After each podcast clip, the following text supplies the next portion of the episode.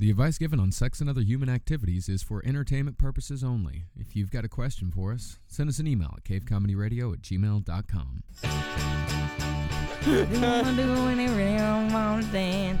I'm standing on the wall.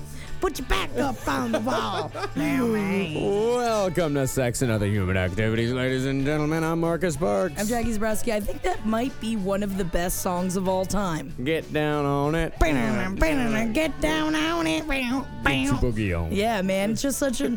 It's all. It's all great. It's like you don't have to dance. if You don't want to, but man, you should dance. Should fucking do it. Yeah, man, it's great. So you just got back from a vacation. I just went on vacay and it was great and it was much needed. I spent a few days with my mother, which, you know, is always interesting, but I got smart and I lied to her about how much time I took off from work. and so I could spend some time with Doug. And Doug and I went and did an Airbnb this weekend upstate. And it, I've never done that before, which I don't know if you guys are, everyone's familiar with Airbnb, but it's when you rent out a either a house or someone's apartment and you pay them directly rather than staying in a hotel, which kind of weirded me out at first. But the place that we ended up staying at was the fucking best. It was a whole, it ended up being this family owned this big property. It was like 25 acres out in the middle of nowhere. And we ended up getting to know not only the people that lived in the big house, but their children who were probably in like their 40s they're staying out in the barn with us. It was like different apartments. Yeah. But they were just like, they loved to drink, they loved to smoke. We were just hanging out and just ended up being really interesting people. And I know, Marcus, you're the same kind of person, which I love getting to know new people. Oh yeah, You know, absolutely. I'm totally dead. Like, I want to listen to your stories. I want to get to know, like, tell me the goss. I want to hear everything about it. What's going on in What's town? going on? You know, and they ended up being like really cool people. Um, one of the women I fell in love with. Her name is Nance, and she talks like this, and everything is really, really loud. And you know, fuck this, fuck them, and we just ended up becoming good friends. Of New York course, City woman, I'd They're imagine. they're all from the Bronx. Okay. so they just really cool fucking people. And I found out, which I told Marcus a little bit about this, but now I'm going to tell you the whole story. Yeah. So Nance has one of the most interesting jobs I've ever heard of. She specializes in accidental and suicidal deaths, specifically drowning. But what her job is is that if the family or friends or anyone thinks that what was deemed an accident or a suicide, if they think that there was something nefarious behind it, then they go to her and say, "Hey, can you research the case? Will you look into what the police found and say whether or not if the body was found, you know, they found it and said, "Oh, we immediately called the cops." She gets all the 911 calls. She hears from everyone. She investigates. She talks to the actual people that found the bodies. Things like if they say, "Oh, we found our little girl in the water," and they said they brought her into the house, but the father's not wet, the bed's not wet, hmm. things like that, where she just goes in to try and basically figure out if the police just chose that it was easier for it to be a ah. suicide or an accident. Happens quite a bit here in the city. It does. A lot of people dying. A lot of lazy cops. a lot. And also, she happens to specialize in women and children because a lot of, you know, abusive relationships and, oh, she just drowned and things like that mm-hmm. that she goes into. It's like, why are there bruises on her? You know, and she's very, but she's immediately the kind of person I wanted to tell her every secret I had. she's just one, you know, you know those people that you're like, I just trust you completely because she is, has not one bad bone in her body. Mm. She's like, unfortunately, sometimes I end up not even charging people because I feel so bad. Oh man. Which, unless it goes to court, then it's like then it's under the government, and then she gets paid for all that stuff. So she's a private investigator. Yes, but not. She doesn't have the- licensing for a private investigator. That's not how she's built. Um, because it all started, uh, we asked, of course, after like story number nine, we're like, how did you get into this? It's such an interesting, when you find someone with such an interesting job, you're like, how did you even think of going in that direction? And this story, oh my God. I love them. I love their whole family. I felt immediately so close to them. So they've been going there every summer. It's been in their family since 1902. They've been going there every single summer. And one of the girls that lived across the street on the acreage, you know, when I say across the street, I mean a, wa- a little bit away, but hmm. she ended up staying there almost every single summer with all of them. They all became friends. They all grew up together. They all went to college together. They've all lived together in the city. They've all, they were best friends. She was a producer. Her name is Margaret. She was a producer at NBC. She was doing really well for herself and was always like a self-made woman but never you would never know that she had money. She didn't act like that, but she had money. Yeah. And she ended up dating a guy who had recently gotten out of prison for beating a woman who had been in prison many times for that. And she ended up leaving her life in New York for him and moving up across the street onto their family's farm. And they she moved him in. She bought him a car. She, you know, she, which she didn't realize he was taking out life insurance claims under her name. And one day sh- they all noticed she had bruises on her and they noticed that she was scared of him and you know in those kind of situations which is hard you know especially looking back that the when you see someone you're good friends with in that kind of situation you want to be like fuck that guy fuck you need to get away from him which you do in the beginning but then you realize that just pushes them away Yeah, I mean it's a Stockholm syndrome type of situation. Because- it becomes you against it becomes them against everyone else, them against the world. Right. And that you try and protect the person that is hurting you. And that's what was happening. So they decided to just keep her there as much as possible. Rather than pushing her away, they would just be like, just spend the night here, just hang out here. And that's what it would be. And then he would get upset when she wouldn't come home. And they have a like long line of NYPD in their family, and they would watch out for her and try and, but she didn't want anyone's help. Hmm. So one day she comes over to Joe, who's the the older man that owns the whole place, and she, who's basically her father, and she had two fresh black eyes, and she said he's moving out. I uh, I'm I'm gonna wait here. Um, he's moving out, and he's and Joe's like, well, you got to make sure that he's not taking all your things. He's gonna rob you blind if he's moving out. So he called up his sons, his three sons in the NYPD down here, but it's two hours away, and they were gonna come up and help her but she was worried that he was going to take more things. So she goes over oh, there, and then all of a sudden they see police car, police car, police car, because he had beaten her to death. But he put her into the tub to make it look like she had taken a bunch of pills and drank a bunch of wine. She tried to commit suicide. Oh man.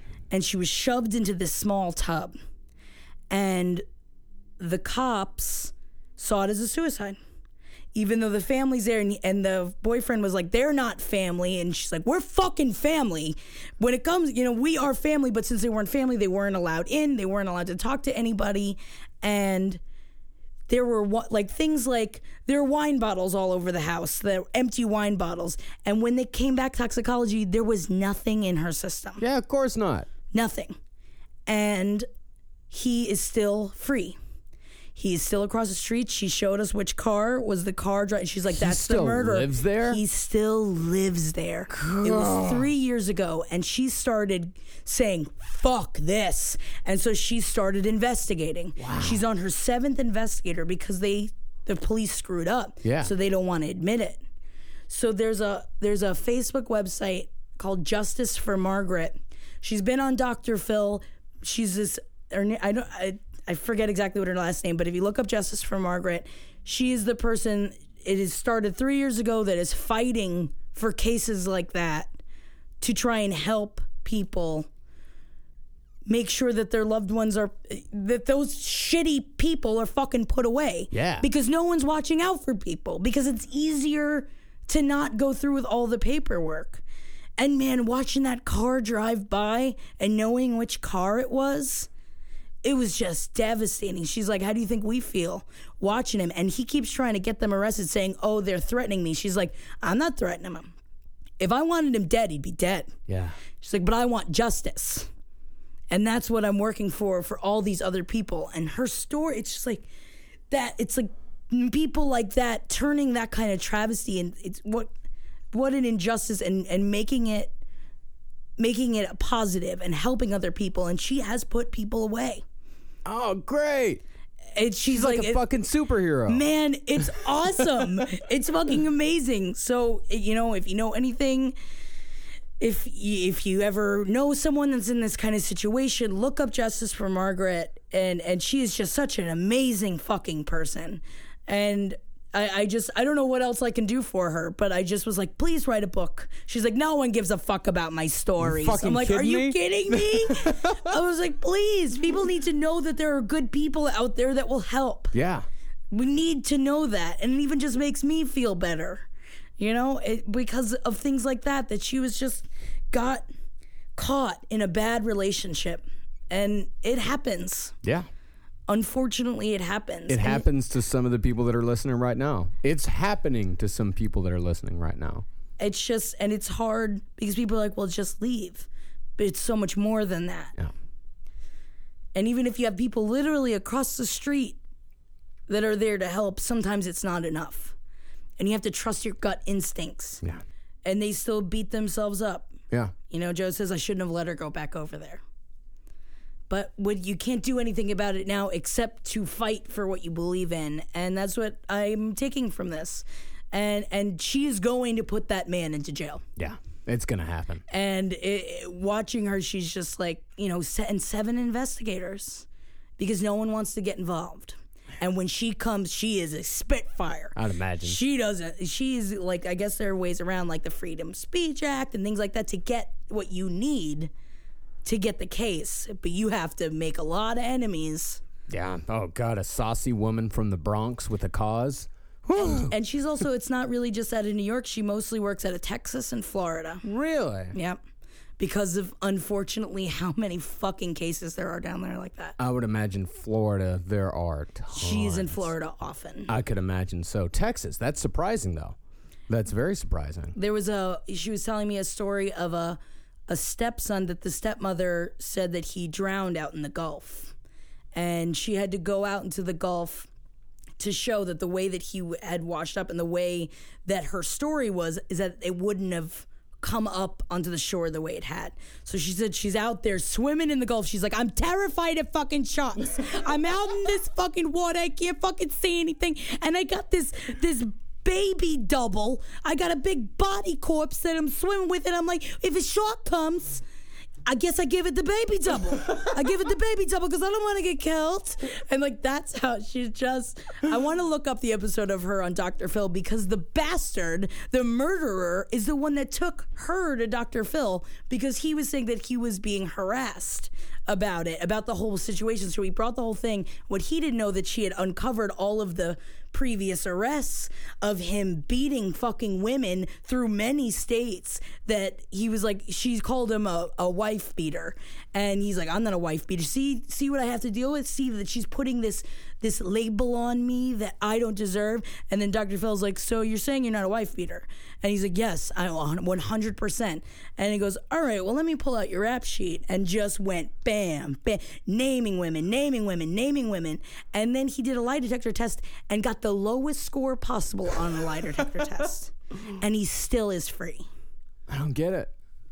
so if you know of any way to help this family, they are the best fucking family I've ever met.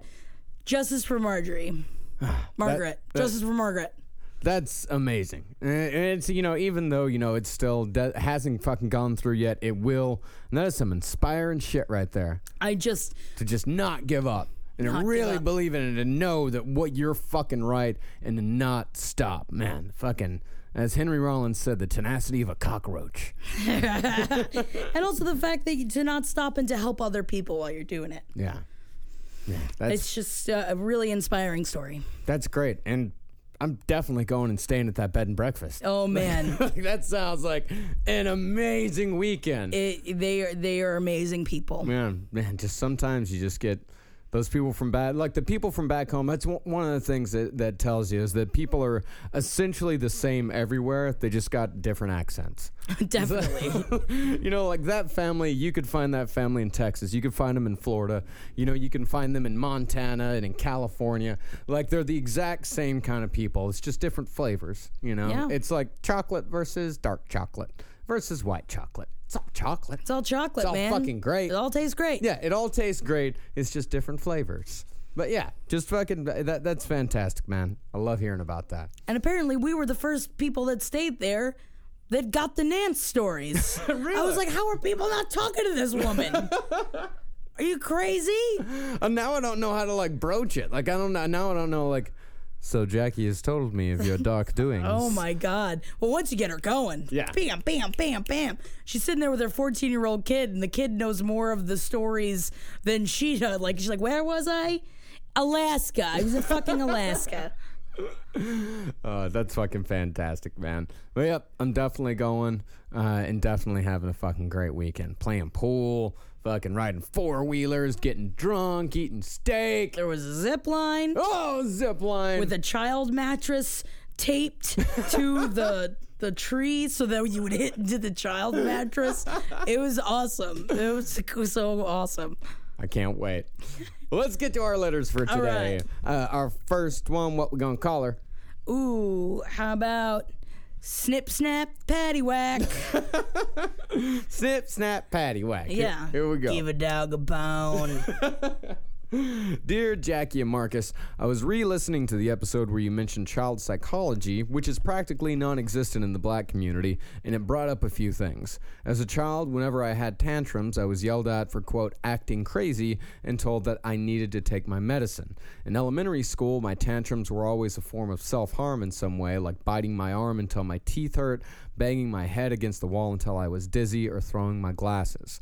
I saw a therapist once because I wasn't allowed back in school until I saw someone.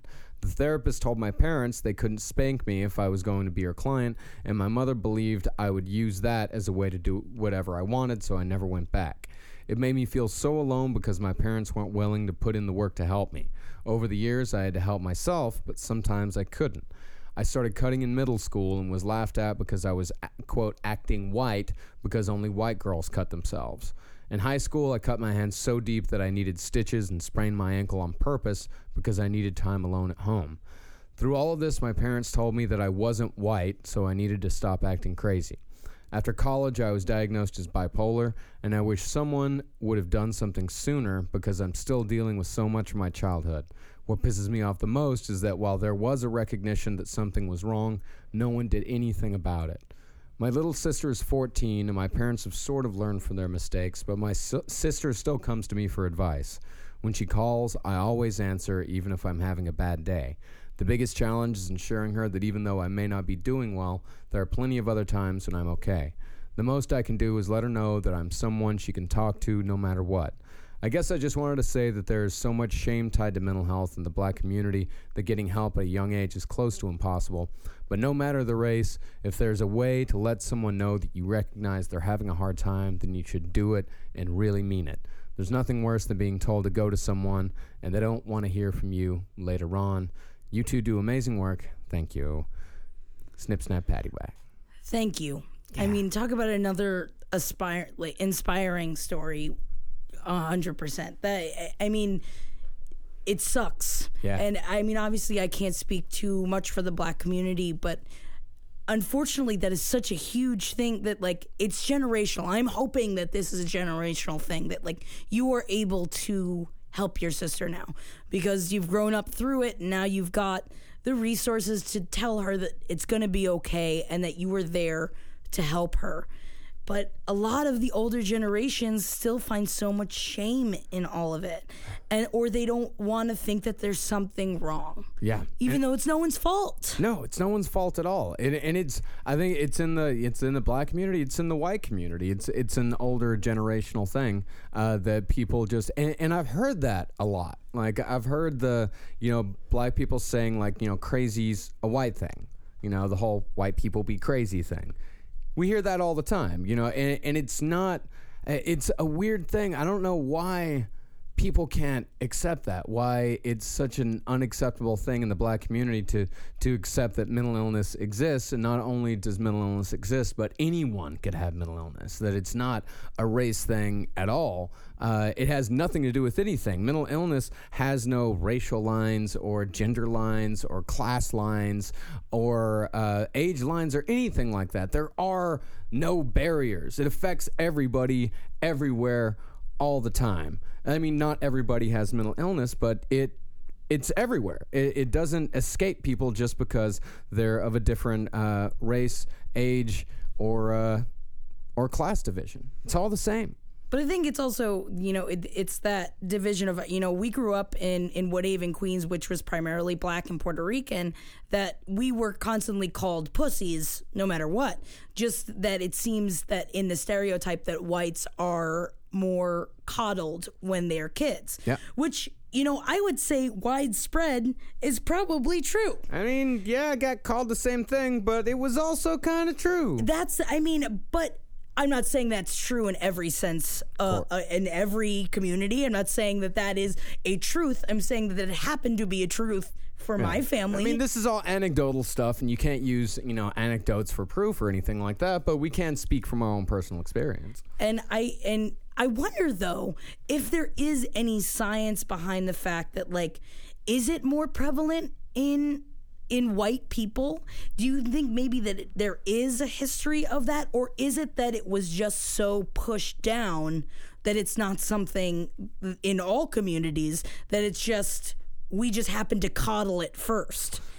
I mean, I think it's definitely more diagnosed and definitely, Definitely. and definitely more addressed. Has a lot to do with uh, with class as well.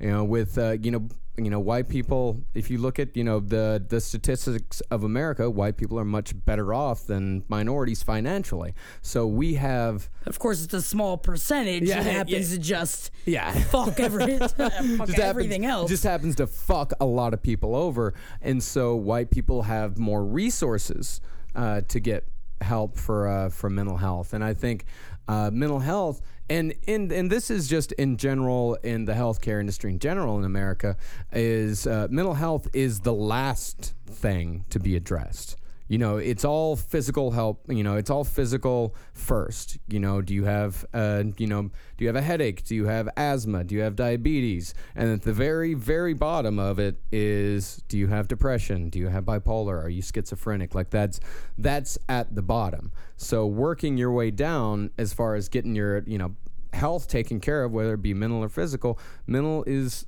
at the bottom. So that could also be another reason why minority communities don't reach out for mental health as much because they can't afford it and there's so many other fucking things to take care of first. Where the, I know, and that's hard. When if you have to choose between getting a very mandatory root canal that you need or going to see a therapist, I mean, what do you think wins out? Yeah. I mean, until the day that we see that mental health is something that is covered in insurance or at least given for free in some capacity to anyone that needs it, we're fucked. Yeah, here in New York City we have that. In New York City we have plenty of avenues to uh, for people to go and get mental health for free. You can go to Bellevue, uh, and they've got a wonderful program there. But you think some motherfucker in Missoula, Montana, is going to have that?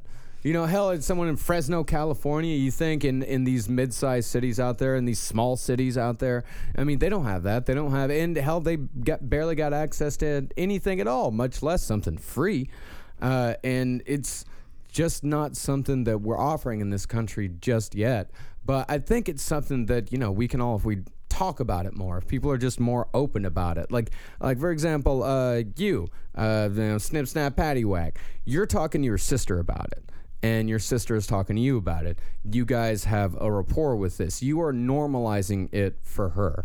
Uh, and since Which is our job. That's our generations. We have to do this. we have to normalize this and you are normalizing it for her she will normalize it for someone else who will normalize it for somebody else it will take effect what you just have to do is you just have to normalize it to people and say like hey this is not something that's weird this is not something that you should be ashamed of this is fucking reality This is not something to be weird weirded out about. This is normal. This is just as normal as anything else. You know, it's just as normal as any physical malady and deserves the exact same amount of treatment and attention and respect that those same things that those things do. So once you normalize it for people, and not only that, you're going to normalize it for your kids. Your sister is going to normalize it for her kids, and it's just going to keep going and keep going and keep going.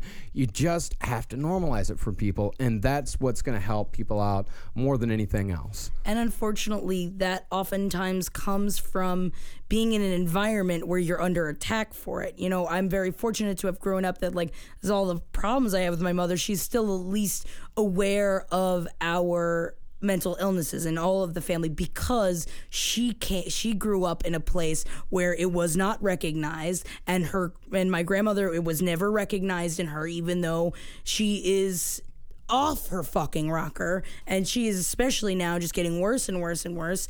And for all those years of how she had to fight to say no I'm okay. I just we need to deal with this rather than saying you're fucked up, you're the problem, you're choosing this, you know, and that's why my mother is different than her mother, Yeah. is because she had to go through that. And unfortunately, most of our generation is what has to go through that to, to normalize it. And we just got to keep going, but we got to keep saying it's okay. It's not your fault. It's your responsibility. It's okay. It's not your fault. Yes, it's all right as long as you're taking care of it. It's fine. It's gonna be fine. And if you're taking care of it, then that's such. I mean, that's such a great thing for other people to see. You know, it's setting an example. Like if you set an example, that all right? Yes, I do have problems that I cannot do like that I cannot help. These are problems that I have and it's not something that's ever going to go away, but I am taking care of it. I'm living a fucking like a great life. I'm living a productive life. Uh, yet I still have this other thing that I need to deal with. Like I know when some like in the past when i you know would tell people it's like okay yeah you know i have you know bipolar disorder you know sometimes people you know sometimes people are like oh that yeah okay that makes a lot of sense. Uh, but when now like when someone sees me taking a pill you know the pill that i have to take every single day like you know and i'm not ashamed of it it's like if it's time to take the fucking pill it's time to take the pill i don't care who the fuck is Yeah. around and uh, I take the pill, and they're like, "Oh yeah, you okay?" I was like, "No, no, no, I, I'm I'm bipolar. I have to just take I have to take this every day." And they're like, "What?" Like, yeah, uh, I've got a fairly severe mental illness that I have to take care of. I have to take medication for it, and I have to go to therapy for it. And they're like, "Well, fuck, you got your shit together." I'm like, "Yeah, Had to, I had to. I have to get get my shit or together." Or I wouldn't be here. No, I'd be either living in my parents' living room or I'd be dead. Like there's not a whole lot of in between there, or I'd be working at a call center in Lubbock, Texas. At best, that is at best. If I didn't take care of my shit the way I take care of it, uh, and that's just what you got to do. You just got to take care of your shit. You can have these problems. You can have these, you know, these illnesses and disorders, but you can still live a full fucking life and you can set a good example for everyone else and you can normalize it for everyone else by saying, "Hey, I've got this thing. I went through this. I went through some bad fucking times, but I got through to the other side and so can you." And so can the person that you know that's going through it. Your, you know, your little brother or your friend or your girlfriend or something like that. It's just like, hey, I went through this. I did this. I got through it. It's normal. It's fine. You can do it too. This is a lo- kind of along the lines, but I did want to throw out there that when I was home, I had some good solo time with my niece. Oh yeah. How's how's she doing? She she's okay. She's all right. But I think that like what um, Snip Snap Patty Whack just makes me think of like how how important it is for if you are a older sibling or a, you know I'm a young aunt. You know I'm only 18 years older than she is, so I'm a lot closer in age than my mother or my sister, who is you know has her own fucking things going on. So I decided to talk to her, see what was up. And so we went on a long walk and she started talking to me and stuff that she can't talk to her mother about and stuff she can't talk to my mother about because it's different. well, that's what a good aunt or uncle is there for. And it was awesome because we ended up talking through a bunch of stuff and and, and you know, she was like, "Do you think I'm weird? Mom says I'm weird and I don't act right." And I was like, "I don't think you're weird." I was like, you know what? Everybody's brain is different and it's okay. And I was like, just talk about it. Talk to me about it. You know, if you're ever sad, call me or call Grammy. Call anybody. If you're ever really sad or, or, or upset about something, and she's like, I was upset the other day. And I said, What about? And I guess it's still, I mean, I, I guess I don't know if this is everywhere in my head, I feel like it's gone, is that she doesn't have a father. Yeah.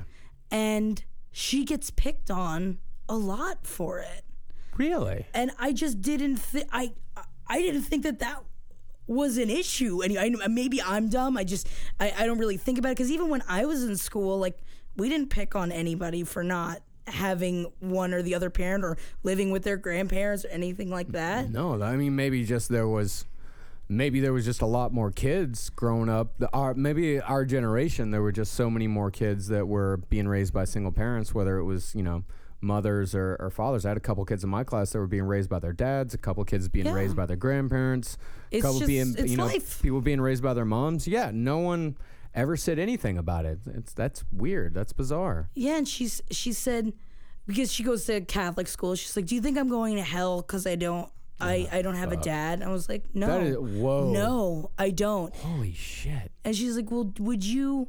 She's like, "Would you if you and Doug had a baby, would you get married?"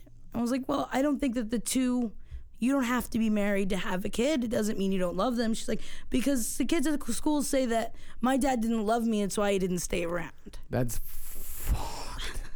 That's And, so like- fucked. And if she's not getting it from the kids at school, where are these thoughts getting put? I know that's not coming from my sister. No, that is not the no, kind no, of person no, my sister is. So I was just like, I think I was like, there's nothing weird about you, and and you uh, and she she you know my sister's with a new boyfriend and he's been around a while. She's known him for a long time, and she's like, well, I asked Jamie if I could call him daddy. And I said, "Well, what did he say?" And he said, "That's okay if if I want to do that."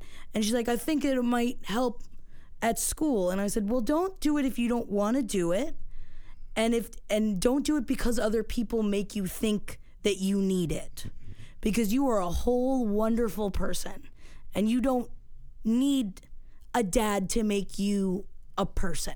I mean." Scientology, sci- scientifically, yeah, you do. But, I mean, that's at one point, yes. But it was just like a really good talk that, like, I guess it's been hurting her for a while, and she didn't have anybody to talk to about it. That's probably been uh, the root of a lot of her problems. I The- just mean, also not- wanted to go to that fucking elementary school and beat the shit out of some fucking eight year olds. Yeah, kick the fuck out. Oh. Also, I thought maybe she was getting called fat. I mean, that's the time when it starts. Yeah, yeah. But it's it was that. I was like, really? Beat the shit out of some eight year olds and give some priests a good fucking what for? Yeah, man. Going to hell because she doesn't have a father. Fucking virus. Are you kidding? That's what you're losing sleep over? Going to hell because you don't have a father?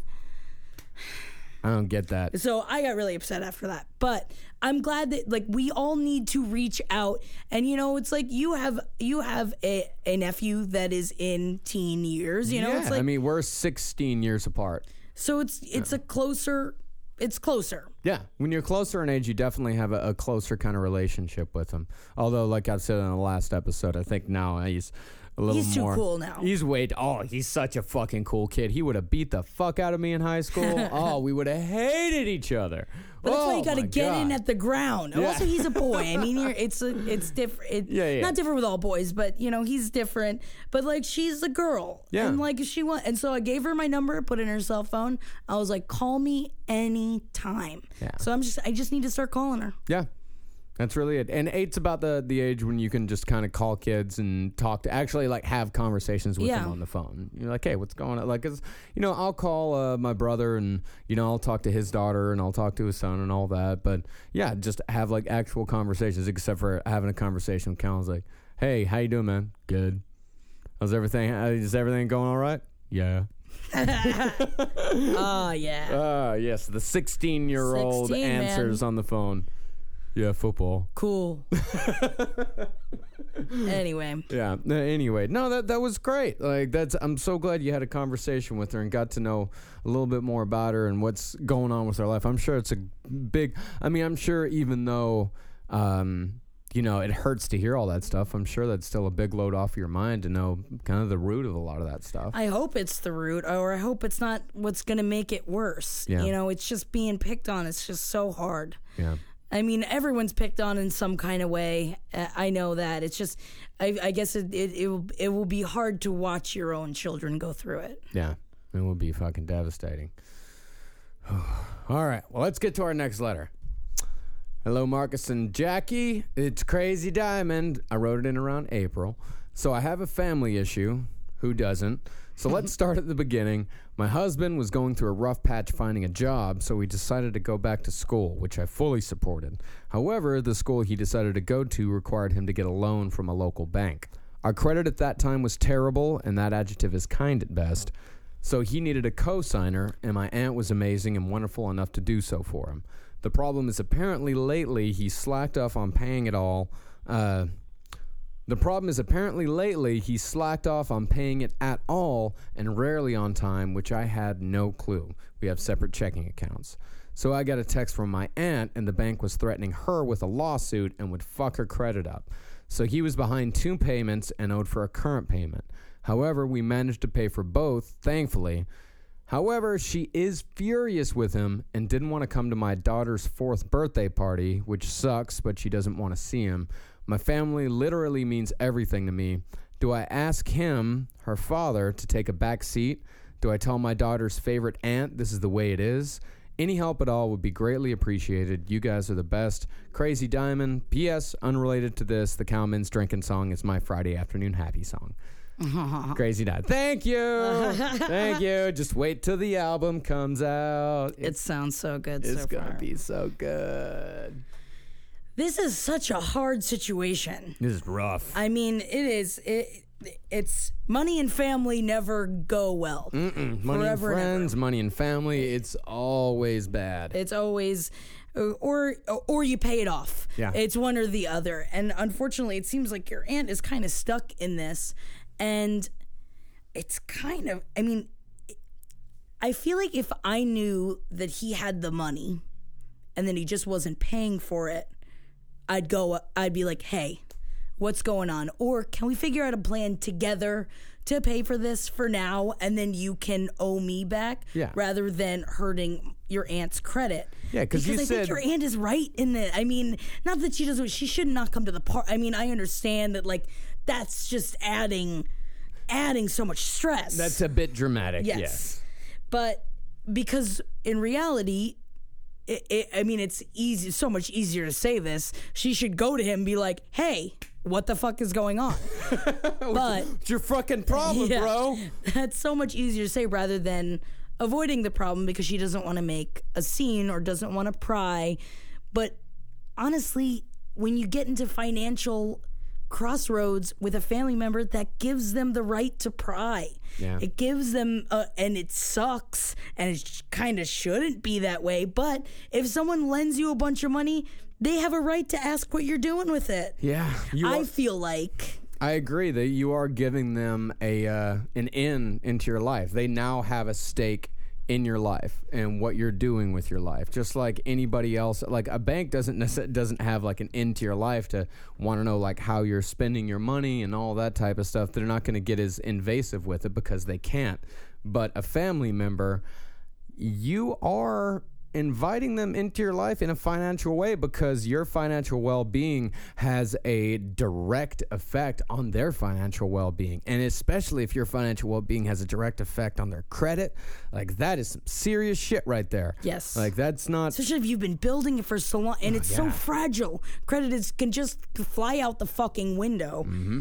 I, I think that you need to side with your your aunt on this. i mean i don't even know if you really need to take sides Yeah, I guess so you're right. Side isn't the right word, but it's something that's not going to go away. It's something that has to be dealt with. it, yeah it definitely has and you be. unfortunately in the fulcrum of the two relationships kind of got to be the one to do that and it sucks a Mm. lot and i mean what's he doing That's kind of what I'm wondering because you said that you managed to pay for both. So you had enough money to pay for the past payments, you know, missing two payments and then not being late on the current payment. So it sounds like he just sort of fucked up and just didn't do it. That he wasn't spending the money elsewhere, like he wasn't taking your money and buying like a fucking Xbox or anything like that. Sounded like he just didn't do it.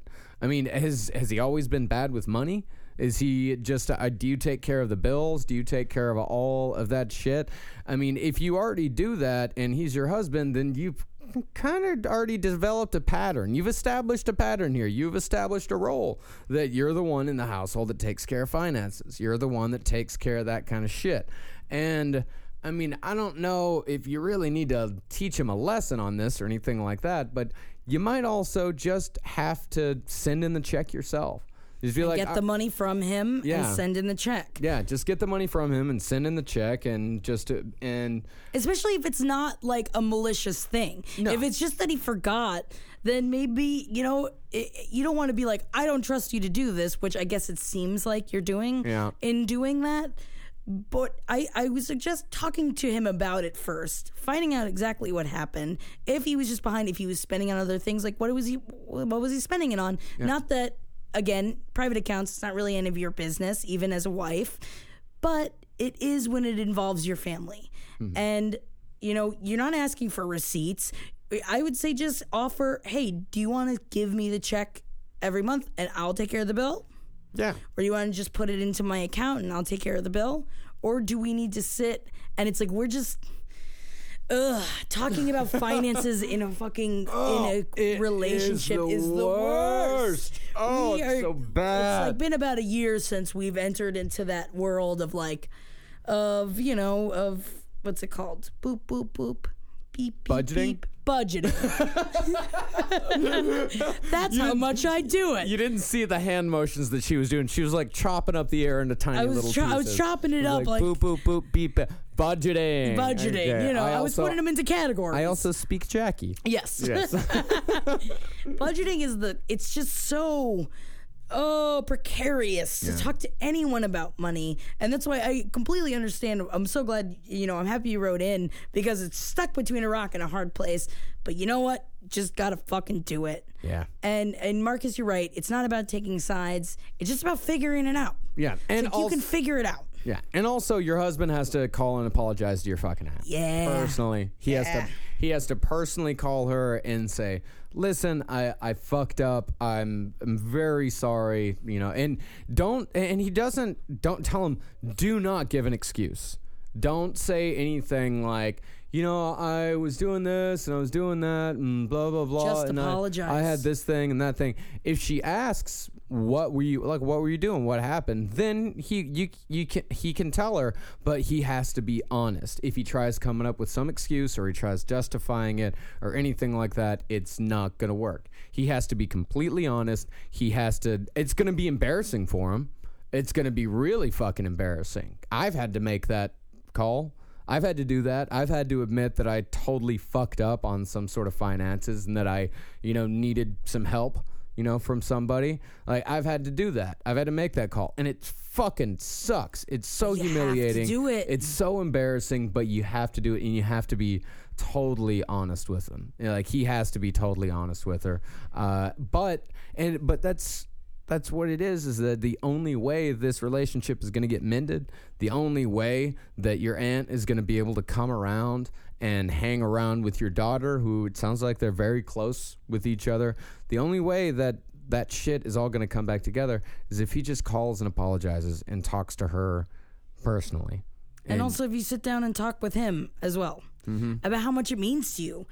I mean, it, it it sucks that it has to mean anything to you. This is his loan, but you know, it, he has to get his head just kind of shaking, and be like, "Hello, what's going on in there? Yeah. You need like just talk to me for a second, and also to know that like." He's able to talk to you if he gets behind. You know, he should, you know, be able to because it's embarrassing. And that's why no one wants to talk about it. But I have definitely had to be like, hey, I can't make this bill. Can you float me the money and I'll get you when I get my paycheck? Yeah. And it sucks. Yeah. Even though I know I'm just borrowing it for a week. Hmm. I it Oh, it's not asking for money is unfor- it's fortunately and unfortunately not how I was raised. Yeah. It's you figure it out. But that shouldn't I mean between parents and kids I understand, but in a relationship it it should be a little more fluid. Yeah, and you got to stay so calm during this relationship because the not the worst fight, but one of the worst fights you can have with a significant other is about money. Like that's such a fucking horrible fight to have because you just both feel like shit about it. No one feels good about it. No one wants to do that. And if you're calm about it, uh, and and also no one likes to fight about money, and no one likes to fight about family. Right. You know, and these two things are unfortunately together. Like no one wants no one wants to fight about how you pissed off the aunt or you pissed off dad or you pissed off my mom or something like that. Like no one wants to fight about that. Uh, and unfortunately, you've got two very difficult conversations all wrapped up in one. But you can fucking do it. Yeah. You can you can absolutely do it. Uh, and it sounds like yeah, he, he might be a bit of a fuck up. You know, he might be, but that's fine. Just, you know, you know, that's, work that is towards it. totally Work fine. through Just it. work through it. work Talk towards through it. it. Yes, talk I and talk. mean- Yeah, yeah, yeah. And you'll be fine. This isn't the worst thing in the world. You know, but this is something. It's it- just kind of shitty. It's just kind of shitty. There, there's nothing insurmountable about this. Uh, it's not the biggest deal in the world, and it's also something that can be solved relatively simply. You Uh, have to remember that. Also, it's hard to when it comes to money because money is such a huge factor in all of our lives Yeah. that it's really, and it's hard to say even, but it's not that big of a. It is just money. Yeah. It will come around. You will find as long as you're working, as long as you're working towards it, and as long as you keep money coming in, that you have do whatever you have to, because. It's the American way. Yep, you've got a simple solution, but a tough one ahead of you. Uh, so good luck on all of that. You crazy diamond. You fucking shine up there. Channel. Well, that's all we got for today here on Sex and Other Human Activities. Uh, we've got a ton of letters to get to, and I promise uh, that we're going to get to as many as we possibly can. If you got a question for us or a comment, or uh, if you want to add anything to uh, the letters that we've read today, uh, give us an email at cavecomedyradio at gmail.com, and we'll get to them as soon as we can. Fucking make noise and be free, man. Yeah, Yeah. shine on. Shine know.